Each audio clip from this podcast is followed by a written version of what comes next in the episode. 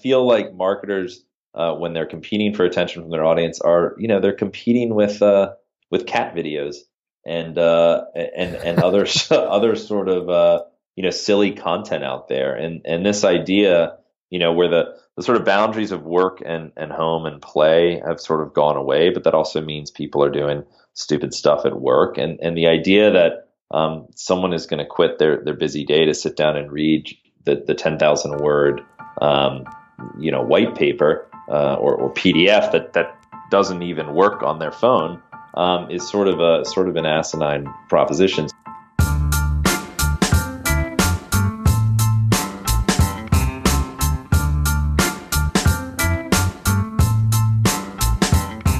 Ground Up, Episode 17. When's the last time you sat down to read a 10,000 word PDF? I'll wait. Don't worry, I couldn't really think of one either.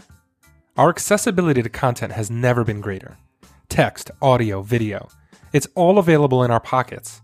Brands don't just compete with other brands, they compete with cat videos, social updates of their friends who just had a baby, wedding albums, Instagram stories from John Mayer. Despite this level of accessibility, marketers are still cranking away on content that doesn't fit within this context. Static PDFs, infographics, or any other content that's not easily consumed or engaging enough to steal our attention away from the latest viral video misses the opportunity to engage. Ceros first launched in 2013 to solve this.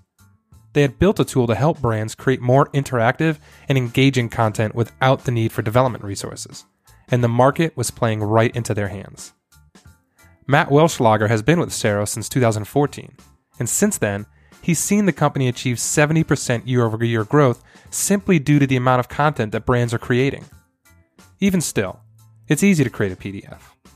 So, what's Ceros' overall mission, and how are they educating the market on the need for more engaging content? That was my first question for Matt.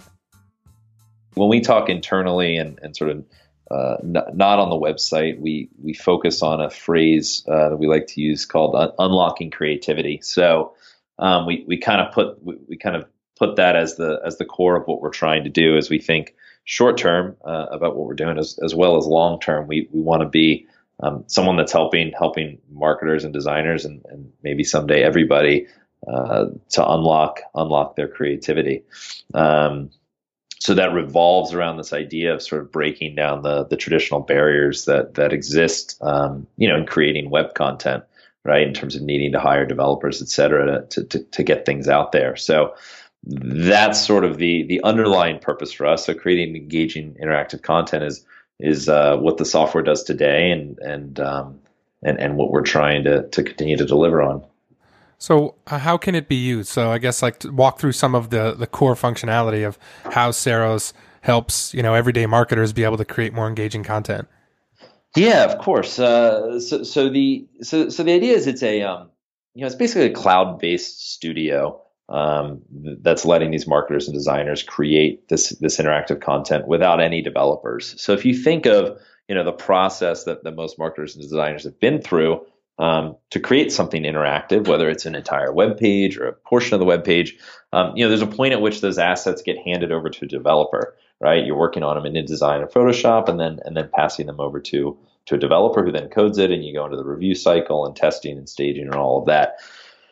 When you're using Ceros, what happens instead is you drag those assets into the Ceros studio. Um, and it's a very familiar interface. It feels like you're in a, in a Photoshop or an InDesign, um, except now you can start to play around with interactions. When I click on uh, this thing, you know, show show a different layer. You know, classic example I use is you know like an interactive map that you build for I don't know an election article or something on the New York Times, right? When I when I mouse over Maryland, show me the show me the layer that has the, the Maryland results on it. This is all something that um, you know now is now is accessible and, and doable for for marketers and designers without needing any developers. So you um, you, you, bring it into the studio, uh, you select the interactions, the animations, um, and you press publish, and you've got live content on the web uh, immediately. So we're just sort of um, trying to take that cycle of creation um, and iteration, um, you know, from from weeks down to down to a day or two.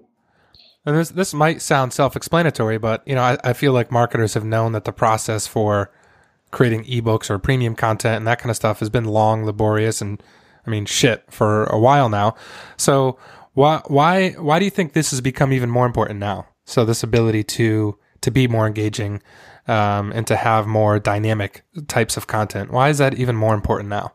Yeah, so I I, I have a, um, a, kind of a stupid saying that uh, most of the team rolls their eyes at when I say it here, but it, it's um it's that I, you know I feel like marketers uh, when they're competing for attention from their audience are you know they're competing with uh, with cat videos and uh, and and other other sort of uh, you know silly content out there. And and this idea you know where the the sort of boundaries of work and and home and play have sort of gone away but that also means people are doing stupid stuff at work. And and the idea that um, someone is going to quit their their busy day to sit down and read the the 10,000 word um, you know white paper uh, or, or PDF that that doesn't even work on their phone um, is sort of a sort of an asinine proposition. So, you know, I think of it just in the terms of like people are are completely inundated with content, and what they respond to is stuff that is fun and engaging and visual. Um, and, and, I think the, the, the biggest thing for the traditional path of of the PDF is simply that like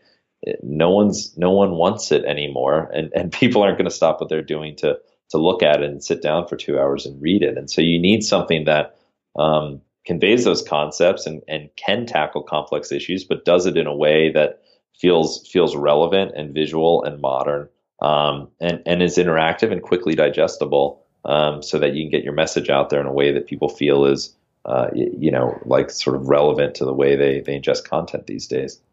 I love that, and I I'm of the mindset that I don't think people hate to read. I hear that all the time. I've gotten into heated debates with with uh, with coworkers in the past when we've worked on projects. People people hate reading. No, that they don't hate reading. They hate reading things that suck, whether whether the writing sucks or the format sucks, right? Yep. And I think um, what what Ceros does really well is it sort of changes our perception of what the presentation can be, right?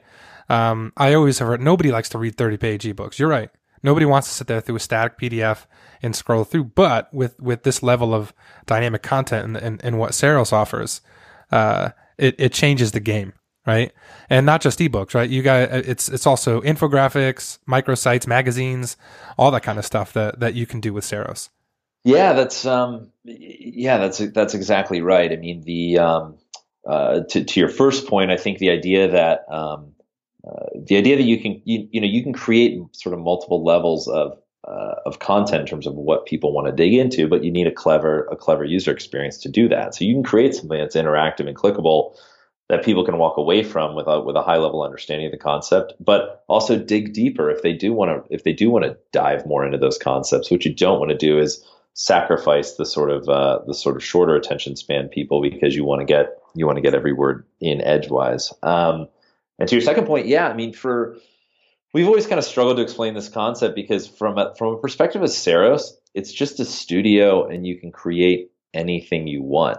Um, from a kind of use case perspective, we, we really um, it, it, really just is about how you design it and what it feels like, right? At the end of the day, you're you're, you're delivering web content, um, and so you know our clients who use Ceros for ebooks. Well, what makes it an ebook? Well, it's sort of horizontally oriented and it has a has a sort of linear navigation, you know, typically featuring arrows. Um, and when they want to create a microsite, what do they do? Well, they put a menu at the top. It's typically sort of long scroll. Um, there's some navigation involved. Um, when they want to create an infographic, it's a you know it's a single page infographic that's usually embedded inside of a blog or somewhere else. And when they want to do things like product launch pages or, or, or stuff that's a little bit down funnel, um, you know, they build it as a single page. You know, from a Ceros perspective, it doesn't it doesn't really matter. It's based on the dimensions that you define and what the sort of user perceives it as. But but yes, when we kind of are trying to simplify it, we say, you know, ebooks, microsites, uh, infographics, uh,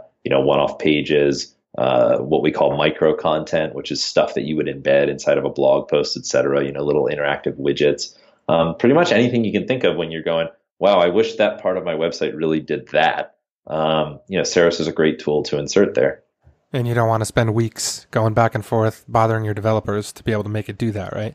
Yeah, exactly. We kind of think of it as, um, you know, it's it's sort of a way to take that fancy content that you see out in the world and think, man, I wish I wish my company could do that and make it something that you can do, and and not only that, but that's scalable, right? So um, so it's not a big, you know, fifty thousand uh, four four month or uh, you know eight week uh, you know engagement. It's like okay, uh, we just got to have a meeting. We've got a really cool product launch coming in a couple of weeks. We want to do a really um, we want to do a really cool page for it.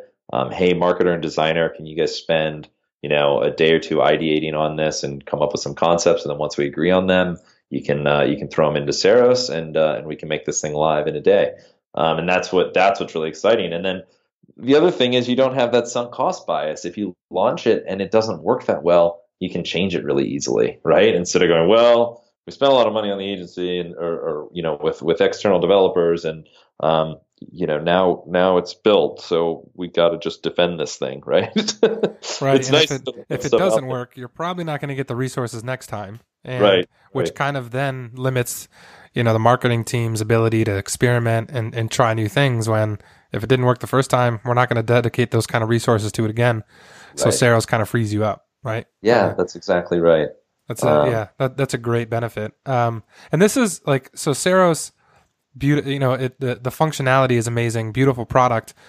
How did this all start? It's it's it's kind of an interesting story, right? It it wasn't uh, maybe like uh, it, it, was used as an internal tool in in the agency world. Of kind of like a little accidental genius to how this all came about, right?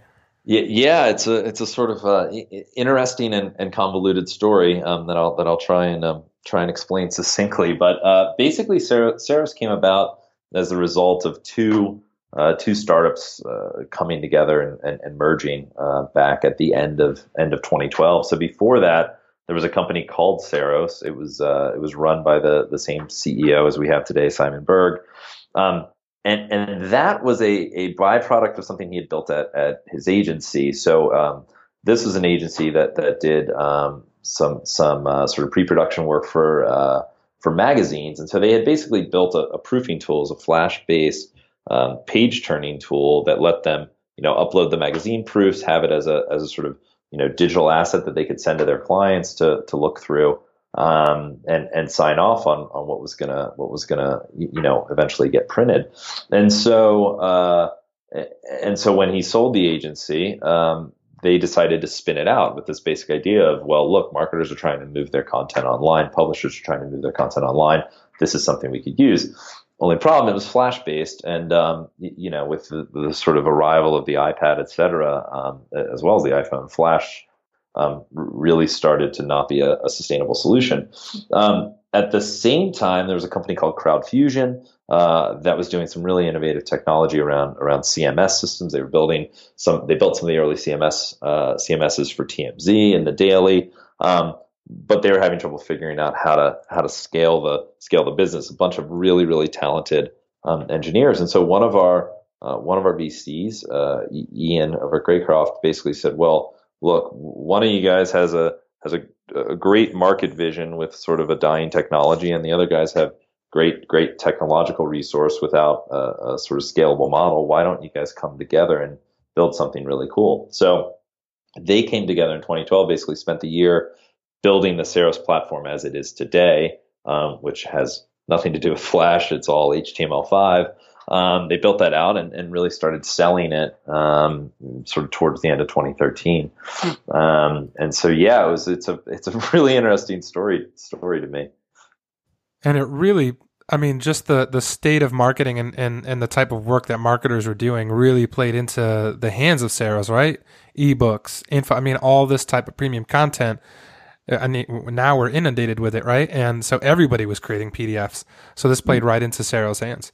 Yeah, although I'll say that probably from a from a sort of uh, the wheelhouse of content marketing, um, you know, they were probably a little bit early. Um, so so one of the one of the big markets they went after early on was retail, actually. So this is um, you know, think of retailers that want to create kind of cool interactive content on their website. Right. They were playing around with shoppable looks and things like that.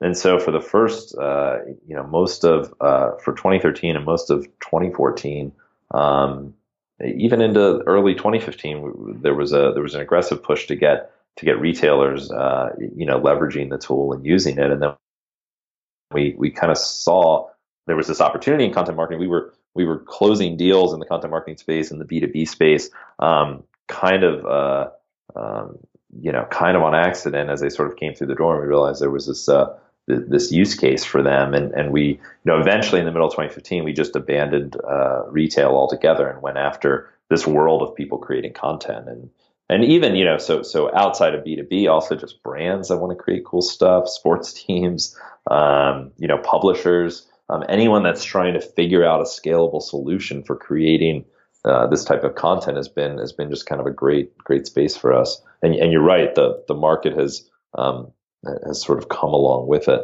um, which is which has been great yeah this need to create more dynamic content quickly and easily for marketers has sort of spawned. I mean, Ceros is a, it's just stellar example of, of, of right place, right time, but also even a tool uh, similar, except it's just sort of like graphic design, uh, Canva, which which kind of makes it easier for, for marketers to to create designs, whereas Ceros is more interactive yep. and dynamic, and um, you're seeing a lot more of this stuff pop up. But you guys were early in the market. I've I've heard of Ceros for for several years now.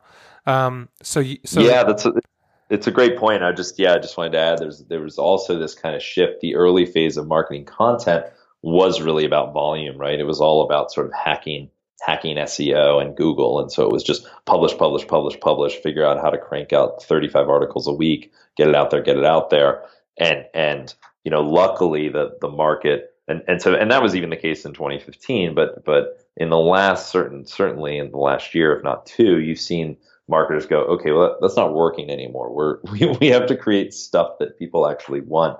Um, as opposed to just cranking out words everywhere and hoping that hoping that Google will deliver um, right. visitors to the site. Yeah, volume itself isn't isn't always the answer now, right? Um, yeah. Cut, cutting through that is even more important, and that's that's where a tool like this uh, fills in. So so 2013, really the Ceros as we know it, uh, sort of uh, came about. And when did when did you come on board? So I came on um, they ended up raising, so they raised money in I think April of 2014, and then I joined in uh, in September of 14. Nice. How many employees back then when you first joined? I think we were, um, I think we were around 15, if not 20. We had, uh, I was doing the count recently. We had around eight eight people in the in the office in New York, which was you know a shared space. We had a corner corner of a floor, like two desks. Um, and then we, and then our product team was remote, so there was another, uh, there was another ten or twelve guys on on that team, uh, sort of scattered scattered around the scattered around the the country, um, and one or two people in the UK to support some of the clients we had over there. But yeah, that was that was it. Yeah, it was around twenty people. And how big are you guys now, employee wise? So we um, we just celebrated our our um, our 100th employee um, back in December, but I think we're already we're already above that. Um, so as we're kind of going into 2018, we're, we're ramping again. So I think by the end of the month, we'll be at 110 or 120. Wow. Uh, so it's yeah, it's it's it's grown growing really fast, which is uh, which is exciting and uh, and daunting at the same time. Right, that's fun, right? Going through that kind of growth and and especially being there that early and seeing everything evolve and. Uh, oh, it's really fun. Yeah, I mean, I, I like to say it's uh, it, like what I love about it is that the problems every quarter are totally different like the stuff we're dealing with now has nothing to do with the stuff we were trying to figure out, you know, in Q1 of 2015, right? So it's like every every year is a whole different ride. right, moving targets all the time makes it makes it a lot more challenging and fun. Um, what can you share in terms of like what what kind of year over year growth you guys have seen over the past several years, and and even something like average deal size? What does that look like? Yeah, so so don't quote me, but uh, but I, I believe for the last three years the the year over year growth has been trending around seventy percent. Um, so uh, so that's been really exciting for us. Um, average deal size right now is approaching is approaching uh, 40k. It might be just just shy of that, maybe 38, um, which is which has been great. Even uh, you know we have a couple of really big clients, but even with those folks, we started there, you know, at, at, at 40K and have, have sort of uh, expanded from there, you know, connecting with different teams, showing the value of the initial team that we, that we signed. Um, and that's been, um, that's been great. I mean, uh, the, the, average order value, the average deal value used to be, um, used to be a bit lower. It was probably, um, I think it was around 20 or 24k a couple of years ago, um, and that just had to do with us really trying to really trying to kind of take the shackles off of the pricing model, really open it up. You know, we used to we used to limit the number of experiences you could create. You know, now it's unlimited content. We used to have a bunch of uh, sort of feature nickel and diming. You know, it starts at 24, but if you want this, it's another 5k. If you want that, it's another 5k. So now we've just we've just thrown it all in, and and the nice thing is there's sort of no heckling, uh, uh, you know, when we're when we're closing a deal because it's all just in there. Um, and it also means that as new features get released, we're just rolling them out and focusing on making sure the clients adopt them, not on trying to get them to pay more. So it's I, I think shifting to the higher price model, but but making sure that we're just giving people everything they want um, has has been great for us. That's that's great, and yeah, I, I, there, there's there's plenty of I, have been in plenty of those types of situations where you're trying to determine what that value metric is, right? Yeah. Are we're going to price on, you know, number of gigs used, or you know, number of emails tested, or and and if you get it wrong, it yeah. you know it has pretty big implications. So that's interesting. You guys have opened it up. So what is what does the pricing model look like? Yeah, so I mean, it's um, it starts around uh, it starts around 36k. It uh, it, it includes two users and unlimited content. It includes, uh, you know, premium analytics. Uh, we've got integrations uh, with a bunch of different stuff: uh, Google Analytics, Google Tag Manager, HubSpot, Marketo, um, a few others uh, that I'm forgetting off the top of my head. Um, and and so uh, you, know, and then obviously things like um, you know stuff that we sort of take for granted, but you know, all the content is live. Um, so sort of quote unquote hosting is taken care of, although we make it really easy for you to for you to put that content on your on your own site or, or wherever you want it to live. Um, and and that's sort of the gist. The other thing we do that's I guess worth um, worth mentioning um, because I think it was a really uh, it was a really major accelerator for our growth was we introduced in the middle of 2015 this idea of a pilot. So basically, um, basically with almost all of our clients, I want to say 99% of our clients go through a one month pilot. It's a paid pilot, so we avoided, you know, because we messed around with free trials for a while, and that was a mess because you get a bunch of tire kickers who never log in. Um, you know, it's a paid pilot, uh, so it's you know three thousand dollars one month. You get account management, onboarding, training, um, you know, full all hands on deck uh, to try and make you successful, and it, it, it just gives people a an opportunity to get in the tool, actually create something.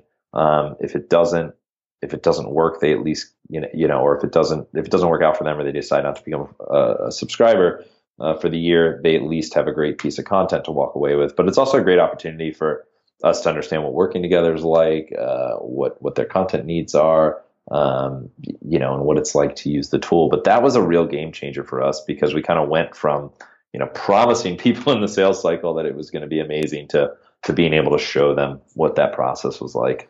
Man, um, and you must learn a lot through that too.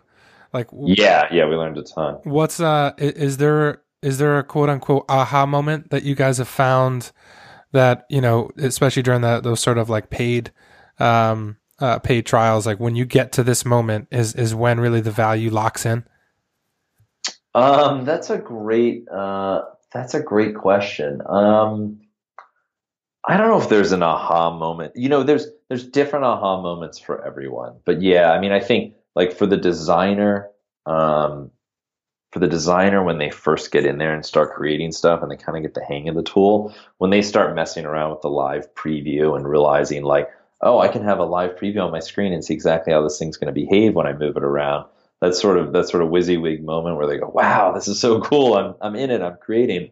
Um, is really powerful for them, and and at the same time, you know, when they start collaborating with the marketers and the marketers are seeing this stuff in real time, just how quickly uh, the content comes up. I think that's when that's when people get really really excited.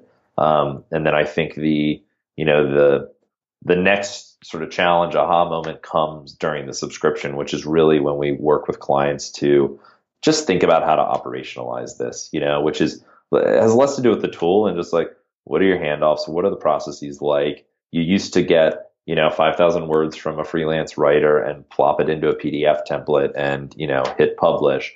What does the process look like now that you're trying to create you know uh, engaging visual content? You know it's it's not the same process right? You've got to iterate you've got to brainstorm you've got to think visual first and then how do the words become a part of that? So that's a big sort of thing that happens over the course of the year. But what's really cool is, um, uh, you know, as the clients start to start to really move beyond the initial use case that they bought, because the clients always come through the door going, well, we really want to do a bunch of these things this year, whatever that might be, you know, microsites, product launches, ebooks, whatever. As they start to expand beyond that and go, oh, we can use it for this, we can use it for that, we can use it for this other thing we didn't think of. Oh, and there's a team over there. That's when things get really exciting because you go from you know, a client using us for, you know, one piece a month to all of a sudden the organization's cranking out 30, 40 pieces a year um, that are all interactive, living in different parts of their website, getting sent out by the sales team. Um, that's when things get really exciting. It's sort of that idea of interactive content at scale. Right. I, I can imagine having a WYSIWYG editor in an area that you normally have never had one before, right? Right. That's that's got to be mind blowing, right? That first time where you're like, it's not it's not just code on a page, or it's not just a, a Google Doc that you're waiting to see what the visualization looks like. You have much more control over a marketer and creator, so that's that. Yeah, I, I would imagine that's a big eye opening moment uh, for. Yeah, users. I mean think about how many times you've been on the phone with a developer going, well, like we just need that transition to be a little bit different, or we need that like that the words are flying in kind of weird, or in a, the, the animation's too fast, or the font's like a little bit too big, you know, and then like waiting a day to get it back and go, no, that's not quite right either, right? Versus like, and the designers hate that feedback too, right? yeah, yeah, and I mean, imagine the, just being able to mess with it in real time and go, you like it like this, you like it like that, you want to speed it up, slow it down, what about this, what about that? It's just cool. I mean, it's you know, it's what you see all the time. Designers and marketers sitting around the computer messing around in, in Ceros, like you know, until they until they kind of get it get it where they want it. But but it's so nice to not be sending emails and then waiting 24 hours to see whether whether sure. it's going to be built the right way. Real time collaboration, right? Yeah. So yeah, who exactly. are the who were the early buyers, and has that changed at all to to who buys now? Yeah. So I think uh, the early buyers definitely focused on retail, um, and and that's changed entirely. We've sort of largely, I wouldn't say we've we've boycotted retail, but we've got we've got a lot less retail than we than we used to. We don't proactively reach out to them. We just found the organizations were incredibly complex. Uh, their you know their requirements changed all the time, and there were there were a lot of different teams with a lot of different sort of desires, right? So there was never kind of unilateral alignment on on what they've done. I think shifting to you know the people that are focusing on on engagement uh, for the sake of engagement. Um, from sort of B2B marketers to brands to publishers has been has been just a huge transition from us for us. Um, and doing it and doing it in earnest. Like when we decided to go away from from retail, we we committed to it. um, we went in one day and said, "All right, nobody nobody call any retailers anymore. Like we're not doing that anymore." Um, but it took that commitment because otherwise, I think you know the the team would have gravitated towards towards the safe space um, of what they knew. Um, and and when we went into those new areas, it's just like, oh, these people are creating lots more content. Um, they're not they're not focused on you know selling dresses in as few clicks and as fast as possible. Um, they're focused on engaging and educating their consumers. This is probably going to be a really good fit, and it was. Right, which must be an easier value prop, right? Because you're not essentially promising sales, and engagement is a lot uh, I don't want to say easier, but uh, for, for, what the product does too, the it's it's aimed around increasing engagement, right? I mean, yeah, in, increasing clicks on the page, increasing the type of you know scroll behavior, all these dynamic elements, right? It's it just seems like a a, a much better fit, which obviously could translate into sales. Um, yeah, yeah. the engagement seems like a, a better, like you said, a better fit. Yeah, you're exactly right. Right. I mean, I think if if you're gonna if you're going to go all the way down to point of sale, you've really got to make a, you know, it's a bit like doing geometry proofs in middle school, right? You've got to go, well, show your work. You, you, yeah, yeah, exactly, right? You had better engagement on the site. And so those people that were spending time on the site were clearly clicking through to this product page. And then you saw the people click through from this product page were adding more to their cart and yada, yada, yada, yada, yada. But, um, but you know, that's really hard. And there's a lot of ways for that to, to fall down in execution, right? It's like, you know, even just the way they embed it on their page can can have a huge role. You know, so like retailers that that do full page embeds actually have really great experiences with Ceros. But we had a lot of clients that were dumping it in the middle of a page that had you know uh, 250 links on it and finding well a lot of people didn't inter- inter- interact with the content. It was like yeah, you've got a really poorly designed page. Um, full full of ways for people to run away.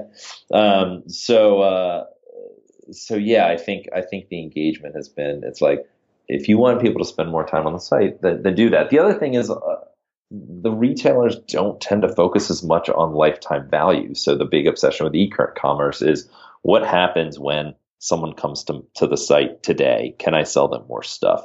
Whereas, you know, when you get into B2B marketing, you get into brands, they're thinking about we want to touch people multiple times. We want people not just spending a lot of time with this piece, we want people coming back. We look at return visits, right? We look at, you know, we cookie people in the CRM. We have a, you know, on the B2B side, right, we have an MQL sort of scoring system and we give people, you know, we give points every time someone comes back. So in that world, having really good content um, and return visits is, is really, really valuable, right? So that that's you, you're exactly right. It's just an easier conversation to have with the people in those worlds. So the customer mix must be more varied, right? Because creating premium content or, or, or, creating PDFs and downloadable stuff and infographics and more dynamic website, that's not unique to any one space, right? And right. there's a ton of brands. I mean, you know, e- commerce to, to B2B service uh, that, that are trying to do this. So the customer mix, I would imagine, is, is much more varied these days. Yeah. So we have, we, we, we have, um, sort of, sort of three, three buckets with an asterisk. Um, you know, one being B2B software, just because, uh, well, B2B in general, um, I should say, um, so including professional services, et cetera. Um, they just create a ton of content, right? And and a lot of it is PDFs, which are which are tough to read on your phone, and they're uncookieable, and and they're just sending out a lot of words to an audience that doesn't necessarily want uh, or have the time to to engage with that as much. Um, and so, you know, replacing that content with something like Ceros is is really really empowering. Um, so it's sort of bucket one. It's pretty big, but we call it B2B. The next bucket has been publishing. This is really, you know, online publishers. Um, in an ideal world, they use this both both for editorial and for branded content, but um, but a big majority of us of them are using it for branded content. So you think of, you know, all that's those sort of cool branded pieces that the New York Times does. Well, they don't use us, but there's all of these other publishers that want to be like that, right? And they look at a tool like Ceros and go, well, we can get pretty darn close to that without hiring any developers, and that would be really great because we could we could sell it for the same amount of money and spend uh, you know a quarter of the resources on it. Um, and then the third bucket is sort of like sort of brands net of net of retail. So scrape out the e-commerce and the retail brands and look at brands that are that are trying to engage their audience but not trying to sell anything. Um, and so uh, you know, this is anyone that's just trying to educate their audience, bring their bring their audience back. I think the best sort of use case or sub vertical we have within that has just been sports teams. Um, we sold to a ton of NFL teams because you know every Monday they want to they want to recap the game for their audience and they want to do it in a visual way. And it's a you know Ceros is a great way to whip up an interactive infographic that recaps the game without spending any uh, dollars on development and just have a reason for your fans to come back to the site and, and look at it. And again, they're not trying to sell anything, but they want the fans coming to the site every week. They know that that that, that results in more ticket sales and more viewing and and uh, more merchandise sale, et cetera. Um, but it's not immediately tied to it. They just know they want to engage them every week.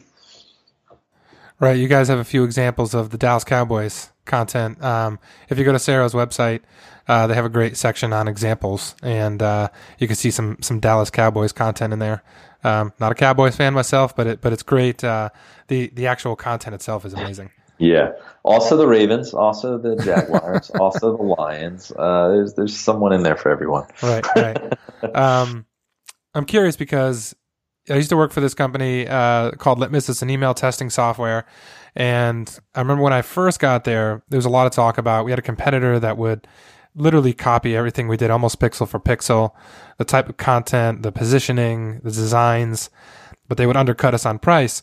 There was a lot of focus on them. And I remember I'm bringing this, you know, and, and, and, and harping on this a lot in marketing meetings is like they, they weren't our biggest competitor. Our biggest competitor was just apathy, just people that weren't testing their emails at all. Didn't think it was important. Didn't yeah. know that it was important.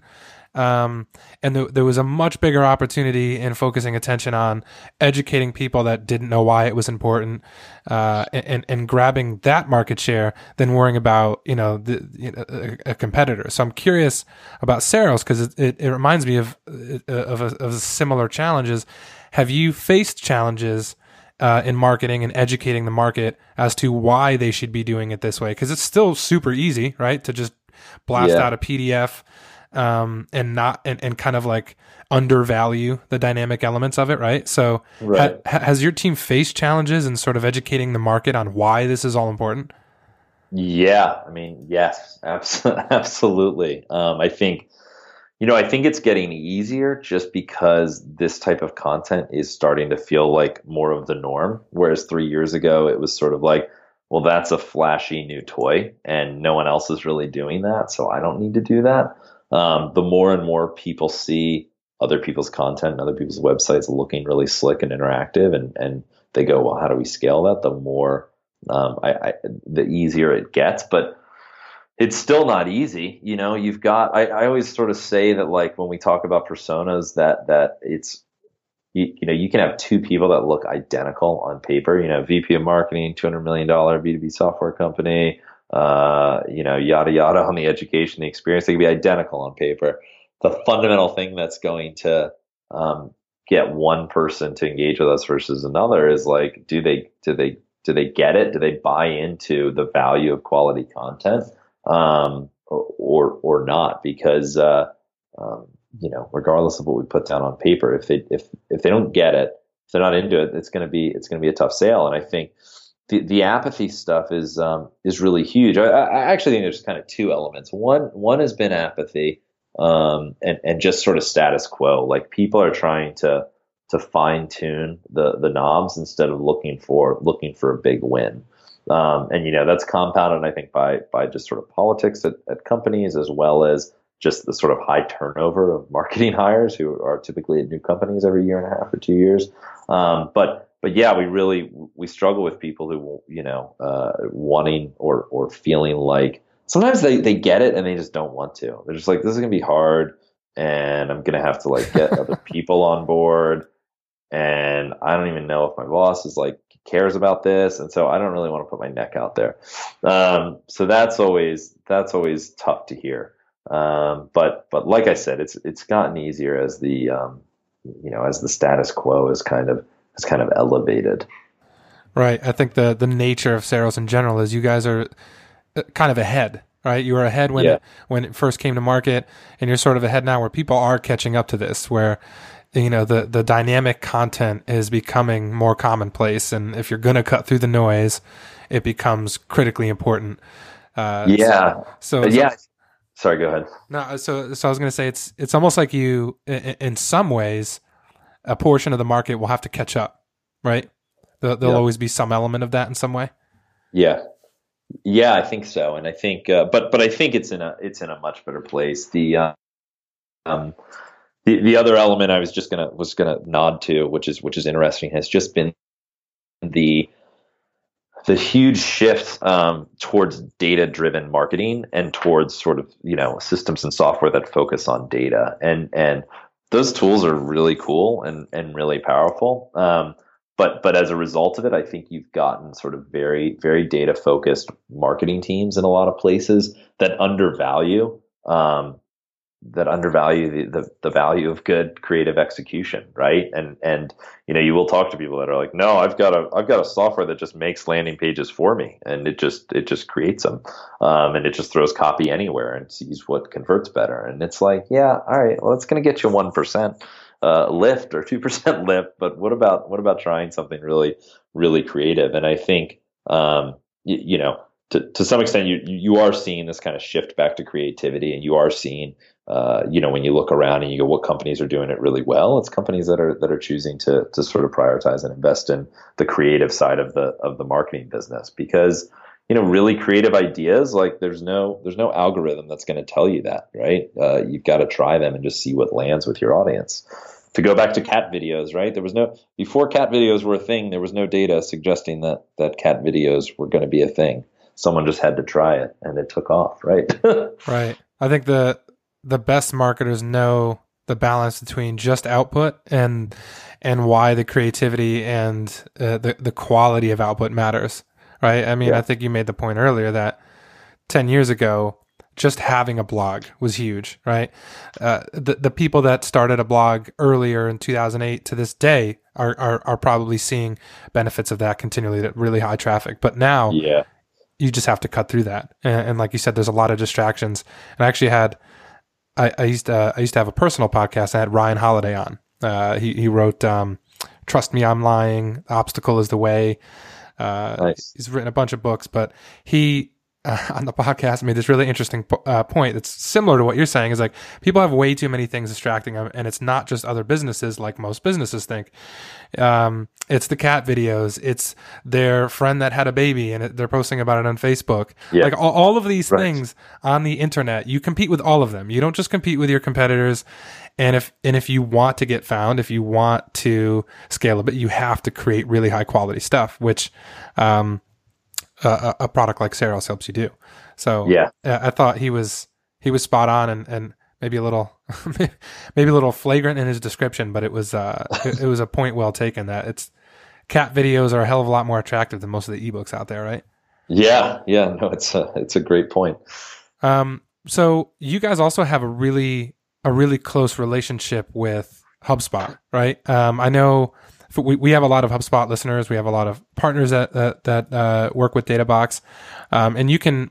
Uh, and this is something I think you guys have had for a while that you can actually have HubSpot forms right in your Ceros designs. But you you're also Ceros is also in the partner program as well, right? So, talk yeah. about your relationship with HubSpot.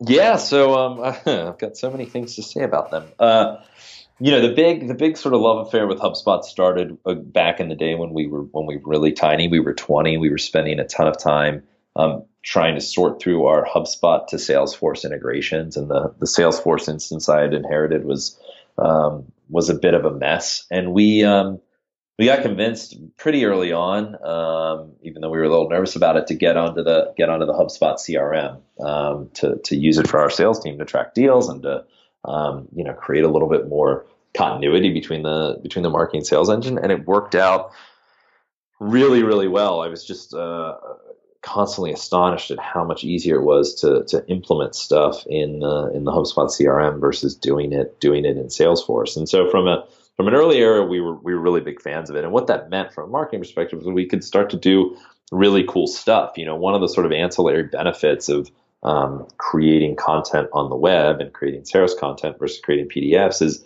you can put your you can put your cookie in it, right? You can you can track people who um, who viewed it um, inside of HubSpot. You can you can throw other cookies in there. You want a chat widget inside of your ebook, you can do that. And so we created all this really nice integration. Uh, not not integration. That sounds like a like a fancy word. Just like uh, sort of seamless flow between marketing and our business development reps um, and and our sales team to where uh, you know the marketing we were doing was getting really easily caught by the BDRs and they were able to, to time their outreach to people that were engaged and people who were interacting with the content. And so that was our sort of early love affair. Now, um, has the ability to embed um, to embed anything inside of the canvas. So you know that includes forms from any marketing automation platform to uh, you know a YouTube video to a Survey Monkey to a Spotify playlist, whatever you want to drop in the canvas, you can. Um, but when we started thinking about uh, what what we could do to, to, kind of take it to the next level, um, and we were HubSpot users, so that that made it easy to pick which one to, to start with. Um, figuring out how to build some integration with the with the HubSpot forms felt like something something really attractive, and so there's a, there's a couple cool features uh, that that exceed our sort of normal embed. One is just being able to access your forms from right inside the Ceros Studio. You don't have to go and grab an embed code. You just click a little HubSpot icon. It shows you all of your HubSpot forms. Oh, uh, you, great. Gra- you grab the one you want and it, and you throw it onto the canvas. Um, and you can do clever things with it, right? You can have stuff that sits on top of the HubSpot form, you know, interactions that reveal it and things like that. But one of the really, really cool things that I fell in love with was um, the ability to to um, uh, to to have sort of rules around form submission. So you know, I've always struggled with the the traditional sort of gated page that drives you to the PDF because I think it's really lame. We drive tons and tons of traffic there. It's got a 10% conversion rate. Um, so you're just bouncing a ton of people who hate landing pages. And so we, we started experimenting with this idea of weaving a uh, weaving a form into the ebook experience. So instead of having a gated page, what if like we only showed the gate to people that were into the experience? And what if we waited and showed it to them on the third page or the fourth page of the ebook? So everyone gets some engagement and it's only the people that are really interacting with the content that we that we ask for information from. And so the hubspot integration lets you let you for example gate subsequent pages right? So if you wanted to say um, i want to lock down pages four five and six unless they you know unless they fill out the form i can. Um, you don't have to it's just an option right? And so the, the, it's it's kind of this idea of destroying the landing page and making the, the form and those conversion moments more of a more of a sort of integrated seamless thing with the content experience instead of this uh, janky uh, bizarro experience that it is today which is like a really ugly um, poorly designed landing page with an ugly looking form that promises the world to me um, if i fill it out and sometimes I get a good ebook and sometimes I get a one pager uh, that has no information on it, right? and so it's you know it's really disappointing, I think, from a consumer perspective. And um, this enables you to go, hey, check out the ebook if you like it, you can convert. Uh, if not, you know, move along. And it also just means you can weave it in in sort of clever ways inside of the experience to make it sort of part of the part of the reveal. So you know, it just goes to that sort of unlocking creativity. Like, what if you could what if you could present a form in in like any way you wanted and experiment with it and do it in clever different ways and see which one works. So that's kind of the idea be, behind the um, be, behind the form integration and why we why we became a HubSpot partner. Um, and and then one of the things we've tried to to to do after that is you know most of our core business has been has been uh, enterprise focused and and and you know bigger company focused. Um, and so with with this integration, we made a really um, we were con- uh, consciously making a really big attempt to connect with HubSpot agencies um, and, and, figure out how they can use this. This is a really sort of synergistic way to to um, you know serve a market that otherwise wouldn't uh, you know wouldn't be able to afford uh, you know Ceros, which is sort of the clients of these HubSpot agencies. So we've got really really competitive pricing for for HubSpot agencies in particular. Um, and and they're also turning out to just be like really great adopters. They get into the tool, they create amazing content. Um, they need very they need way less instruction than our than our enterprise clients. Um, and they're just kind of taking to it and using it in new ways, which is you know really inspirational for us because we just love seeing you know cool applications of the product. Yeah, they're going to take it. They're going to take it really far. I think that community in general uh, has always been forward thinking and innovative um, in in getting their clients sort of up those learning curves. And yeah, uh, yeah it, it's a really passionate ecosystem of problem solvers, and they, yeah, they tend to figure things out quicker than than I think most, uh, including sometimes people that work at the companies that produce the product, which is right. which is interesting. They figure out the hacks and they figure out the use cases, and sometimes even the messaging and positioning that you should have just from their their feedback. So. Uh, that that's great, and ju- and just that functionality, even something as simple as well, it's not simple, but gating certain pages of an ebook and giving people essentially like a free trial, right, of of your content. Yeah.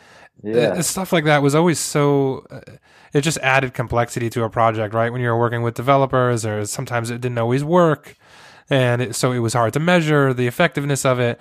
And hey, having having a, a place where all that is under the hood, um, where you can sort of pick and choose the functionality you want. That's that's huge. Have you have you received um, feedback from the HubSpot community? Like, what what has that been like so far? Um, yeah, it's been it's been it's been great. Um, you know, the HubSpot community is uh, is really excited about it. I think I think one of the cool things about the HubSpot community in general is just they're a pretty innovative group and they love inbound marketing, and so. Uh, combining a tool like ours with access and then integration with the HubSpot platform is sort of uh, I don't know, sort of all all you could ask for in in terms of uh, uh, you know wanting to do some cool new stuff and and check it out. So the the yeah, the, the feedback's been phenomenal, especially with the agencies. But yeah, we were at Inbound this year. That was that was really fun. Um, we've we've talked to a bunch of cool people that are that are enjoying it. So so fingers crossed. So far, it's been it's been really good. We launched it in uh, launched it in October uh, or maybe, maybe, end of September. So we're about you know four four or five months in, um, but but very positive so far. That's great. And in terms of, uh, I guess to wrap up, what's what's next for for Ceros and your team? Like, what um, you know, obviously the the partnerships and, and integrating with HubSpot, but what uh, what channels are working for you guys, and and just like overall, what's next for Ceros? Um, yeah, that's a that's a great question. I think um, you know from a marketing perspective, what we're focused on right now um, is is building uh, building some stuff that's that's kind of less less hyper focused on on conversions and buy our software now and more focused on the community.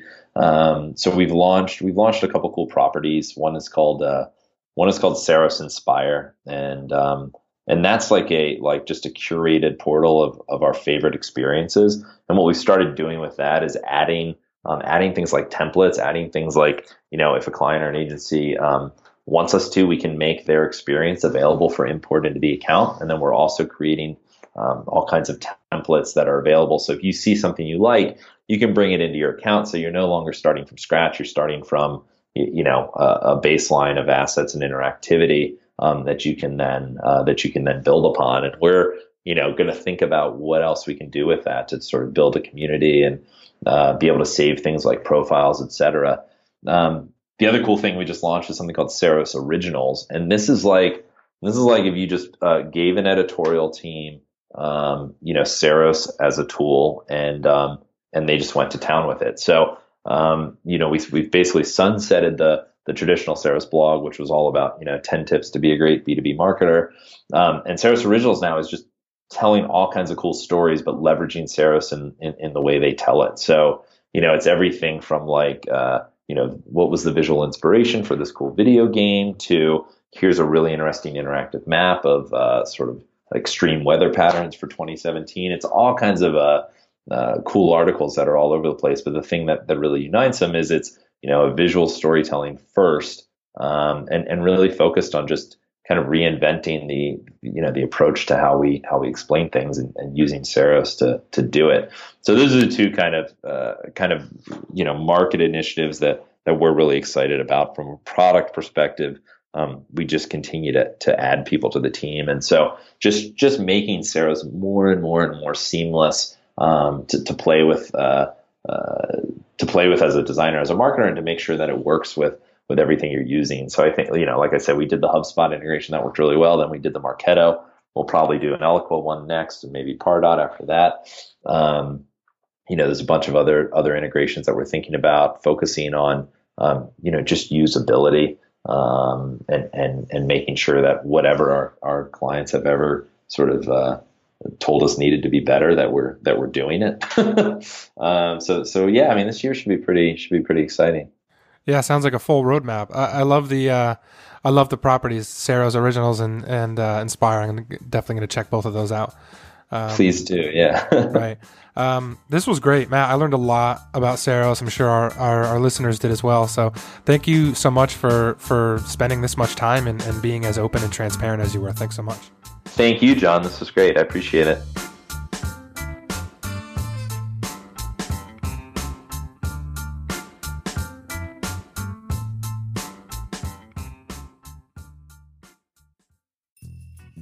Thanks so much for listening. If you found this episode valuable, check out our other episodes or subscribe to get new ones.